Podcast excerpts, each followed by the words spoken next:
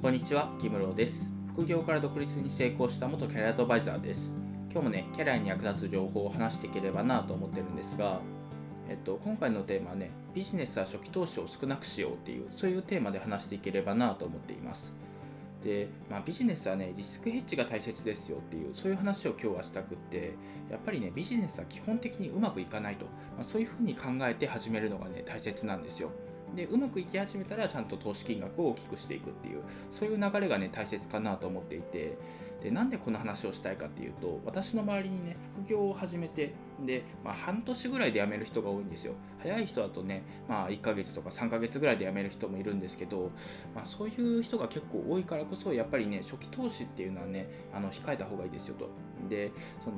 結構やっぱり失敗したくないと思うと、高い機材を買ったりとか、あとは高い商材というか高い教材ですね、そういうのを買っていって、で、失敗しないように対策するんですけど、やってみると思ったより辛いとか、そういう理由でその理想と違うっていう理由で辞めてしまうっていう人が結構多くって、で、半年ぐらいで辞めてしまったら元は回収できない可能性が高いので、で、負債を抱えて、しかも教材とかゴミになった状態で終わってしまうっていう、これはやっぱ悲しいじゃないですか。で、実際私もビジネスで失敗したことは何回もあって、で、私レンタルスペースっていうビジネスをやったんですけど、その時に大失敗したんですよ。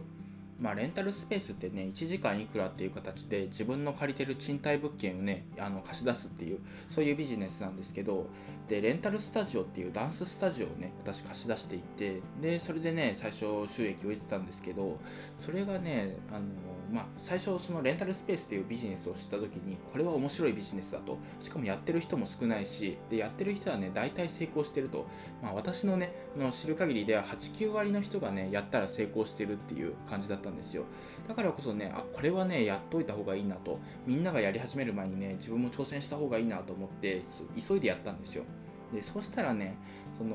大体初期投資が100万ぐらいかかるビジネスなんですけど、で、もちろんみんなそれぐらい投資はしていて、で、半年ぐらいで回収してるっていう、そういうビジネスなので、私もやるかと。で、私が選んだところが150万ぐらいですかね、最初初期投資がかかって、で、いろいろ自分の好みの感じでデザインとかを変えていったら250万ぐらいかかったんですかね、合計で。で、それでやり始めたら1ヶ月目でクレームが来るんですよ。で、一番レンタルスペースビジネスで多いのが騒音クレームなんですけど、お隣さんからもうるさいですと、で、大家さんからもうるさいですっていう風に言われて、で、もう泣く泣く撤退しないといけなくなってしまって、で、合計で300万ぐらいですかね、撤退費用とか入れて300万ぐらいお金がかかって、もう大失敗ですよ。もうすごい辛くって、もう300万失敗したことがまずないっていうのと、絶対成功すると思って始めたビジネスで失敗するっていう、この挫折感たらないっていう、そういう感じだったんですよね。ただ今よくよく考えると、全然反省すべきポイントというか、もうちょっとこうしてたら成功したのになっていうふうに思うポイントはたくさんあって、で、何より初期投資を大きくしすぎたっていう反省点が大きいんですよ。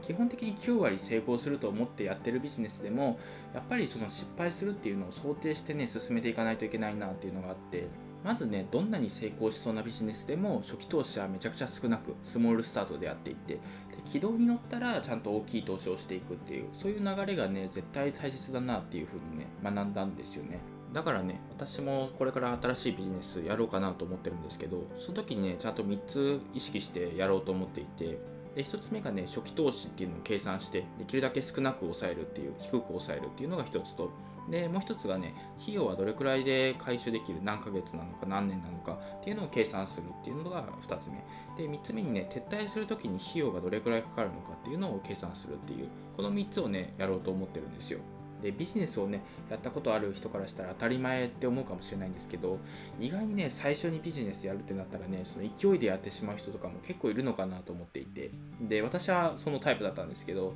そういう時にめんどくさくてやらないっていうのは絶対やめた方がいいなと、もうちゃんとお金の計算っていうのをした上でビジネスを始めるっていうのは絶対大切だなっていうふうに思いましたっていう、そういう話でした。